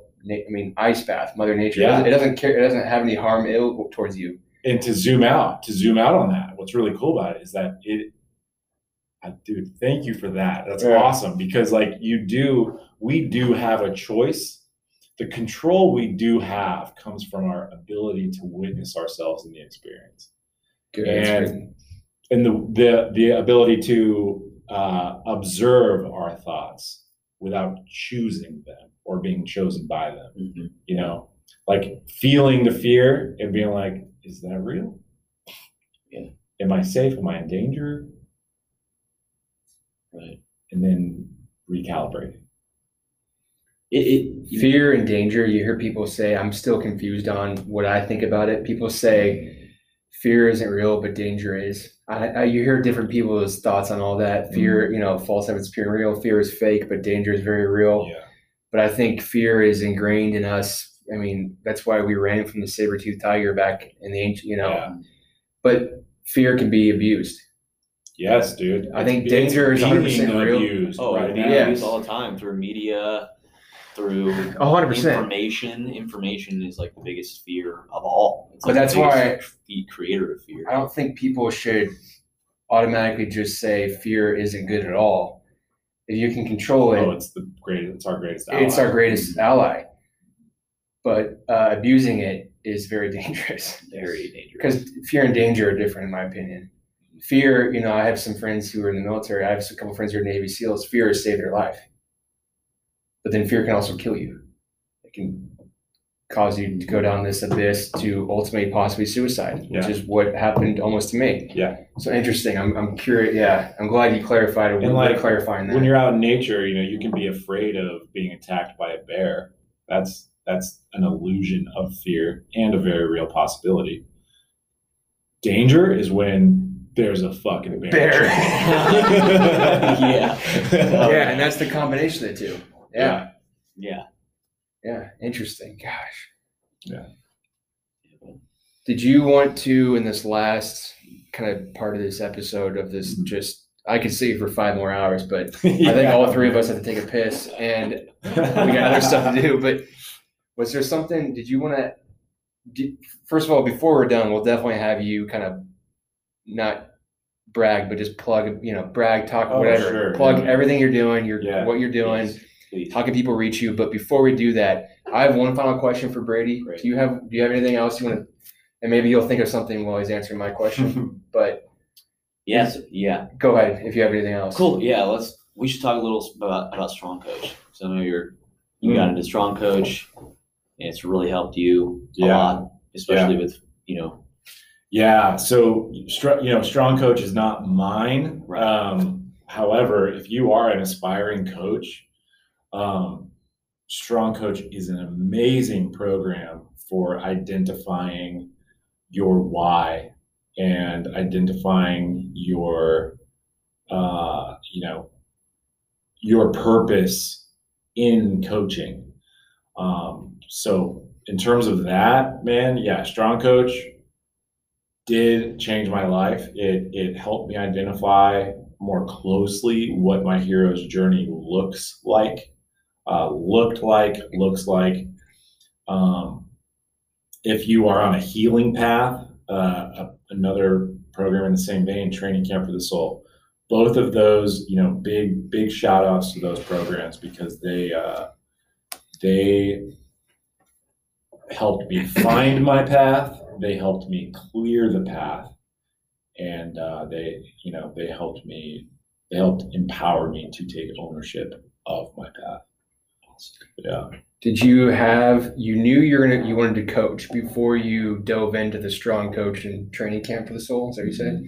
Did you so you knew that going in, but you Yeah. didn't know quite the specific niche or what that looked like Yeah. in real life until you Ah. hatched it out through this. Is that kind of what the process was for you? Or did you already know 100% you wanted to do mental and spiritual coaching through music and stuff like that? Mm-hmm. And then mind coaches helped kind of sharpen it. Yeah, man. You know, when I experienced the transformation that I did from the music festival before I got into either one of those programs, like I knew there was something to it. I, and I knew there was something special about music. I knew there was something special about music festivals. And I knew that it, it or I wondered if it was being underserved, like if people were being underserved in terms of um, the way they integrate. Well, you yourself said music has been a key to your entire life. Yes. Yeah. Interesting. So you, you were wondering if that was the same for other people, and if it is, have they even they taken advantage of it? Well, it is the same, and it's the same in different ways, right? Like, like look at the look at the teenagers who, um, all they have is music, Yeah, right? Like, it's culture. it's it's music is a part of our, our culture and our upbringing, and so because of how different, you know, it, it's interesting. Again, when I connect the dots backwards, like I wasn't supposed to be a coach for the physical body, and when I when I felt called to return to coaching, I I was actually journaling, and I asked myself, "Am I a coach of the physical body?" And I just tuned in to feel what my intuition you know had to say and the answer was no. It was like nothing lit up. And then i asked am i a coach of the spiritual body? And it was like fireworks were going off in my body like that's your thing. And so i identified okay it's time to get back into coaching. I also knew that there i had a lot of work to do on myself to show up the way i wanted to as coach as a leader and so i invested in strong coach and in our in our goal setting you know what's your biggest sexiest goal and it was to work you know by 2030 i'm partnered with maps association to travel around the world uh, leading integration workshops at music festivals and Dude, Yeah. that's awesome. That's amazing. and so like so so that's the big that's the big goal That's your baby, your sexy goal. That's yeah. the big sexy goal. So what are the small steps that I get to take to to create that? And um and it's so it's so awesome. Like um you know, you mentioned being humble and and hum, you know having humility. Like when I started, when I said, when I stated what I wanted to do, um, it was very much outside of the strong coach box because they're they're coaching more than physical. personal trainers and strength coaches, gym owners. And so I am very, I was very much an outlier. And it was last week I was talking to my mentor. So I'm a mentor for the program now, and I was in the mentor group, and uh, they were acknowledging me. They go, Brady, when you when you said, you know, when you told us what you wanted to do, we did not know how you were going to do it. That's so cool though. And and they said, and you figured it out. And uh, and it was the most like like heartwarming, filling, you know, my cup that filled my cup, right? Um, that it was so validating, uh, and I'm gonna let myself have that. So from then to now, yeah, man, I've I've developed a, a process for. By the way, we've been in the process this entire conversation. I feel like pretty much this is the gist of what you do with your life, what we've been doing for the past 90 minutes. Yes. yes. So I, I, got I got a little meta with it. You know, we we opened up the we opened up our time by listening to a song, and that song we identified the resonance that we felt with the song, which opened up the conversations that we can have with ourselves and with each other. And the process, you know, in terms of the program, you know, I've I've identified four kinds of uh, paths or something, or four four paths or four ways music interacts with our lives. It's interacting with us now, presently. It's interacted. It's interacted with us in the past, right, to get mm-hmm. us through those difficult moments. And so I I bring up the cellular memory of those of those moments so yep, we can yep. unpack them and let them go. Uh, music creates momentum in our lives. Mm, yes. And then music changes when we change. It changes with us totally. And so by identifying those, it's a very 360 degree look at how like how we are. And when you once you've found the resonance at each stage, and peeled back the layers, you get to the core root of the experience that you're in, that you're having. You know, when I was uh, the song I was working with with that guy who got to experience his kids wholly and fully with you know with his inner child just playing full out. That came from a song called "Windows Are Rolled Down" by Amos Lee, and um, there were you know there were it was fun to watch him realize basically. It's a, it's about having a realization about how you're showing up and how it's different from how you want to like what your heart desires. So so yeah man and to tie that all together um, it's all about integration. It's about identifying the resonance uncovering the meaning that it has for you and then integrating it. Like after when I when I leave this this room, this conversation, I'm a different person. Hundred percent. And so that all came from talking about Trust Fall by Incubus and you know, what are the action steps that we can take to show up differently in the world in a meaningful way, in a way that's more connected, uh, more loving, more compassionate, and more just grounded in our unique truths. And because they're unique, we can then use that to build each other up. The one word that's come to mind this entire time is clarity. Our truths become more clear through what through the type of coaching you do. Yeah. This whole time, it, things confusion leaves. You know, yeah. it's clear what we need to do and what we should. You know, what we need to work on through kind of music integration. That's the one where that came to mind for me this entire time. I love that. Hundred percent clarity, because clarity is king. If you don't, you know, and, and that helps anyone. So that's the one where it's come to mind with me. But yeah, and um, when you when you have when you have the awareness of yourself and awareness of your truth, would you say that you feel more confident to show up in your life? Hundred percent. Yeah. So 100%. so my my intention is to connect people with their hearts, with their with my intention is to connect people with their hearts, provide clarity and confidence for them to show up in their life as they want to show up fully. That's awesome. On that note, I mean, Taylor and I ask this question for every guest. And I think I might know what you say, but maybe not. The one question we ask every guest, and that's awesome, first of all, and this is the last thing you have to say is if you could prescribe one thing for every human on earth to do for 30 days, what's one everyone has to do it for 30 days every day. You could prescribe one thing for everyone on earth to do for 30 days. What would you prescribe? What would your prescription? Dr. Brady is prescribing everyone on earth to do this for 30 days. What would that one thing, activity, act be? You've probably never been asked that, so take your time. and that's that's after that we'll we'll call it a night. But I'm just curious, what's what's your one? What do you prescribe for everyone?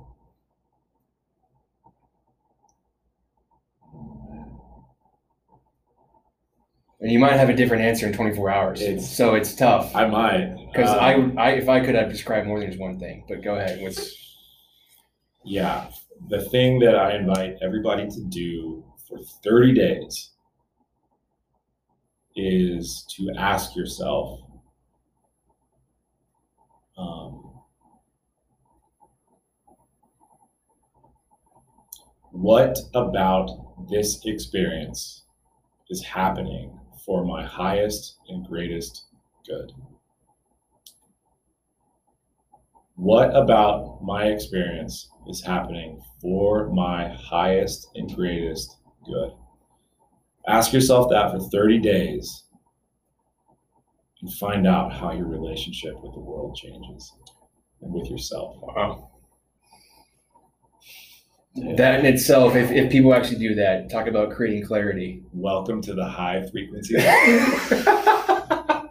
That's really good. No one, as you can imagine, has given that answer yet.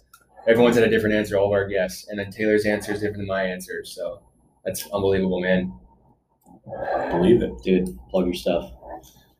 Man, so yeah, Brady double underscore brewer. So Brady underscore underscore brewer at Instagram. Uh, the name of my program is the High Frequency Life. There's also a page on Facebook. There is a private Facebook group that we can get you into. Um, if this comes out prior to September 23rd, there is a program starting on that day. It would come out in a week. Cool. I'm doing that program. Oh, you're in? Yeah, yeah, you asked me to be in. Yeah. Um, And we'll put all this in description so people don't have to write it down. yeah, man. But um, yeah, that's it. is the easiest place to contact you through the Facebook or through your Instagram if someone wants to message you directly. Yeah, the best way to reach me directly is on Instagram. Okay. And one more time, what's your Instagram? Brady underscore underscore brewer, and it's the high frequency life. Awesome. Unbelievable. Believe Yeah. it, man. It's totally believable. That's true.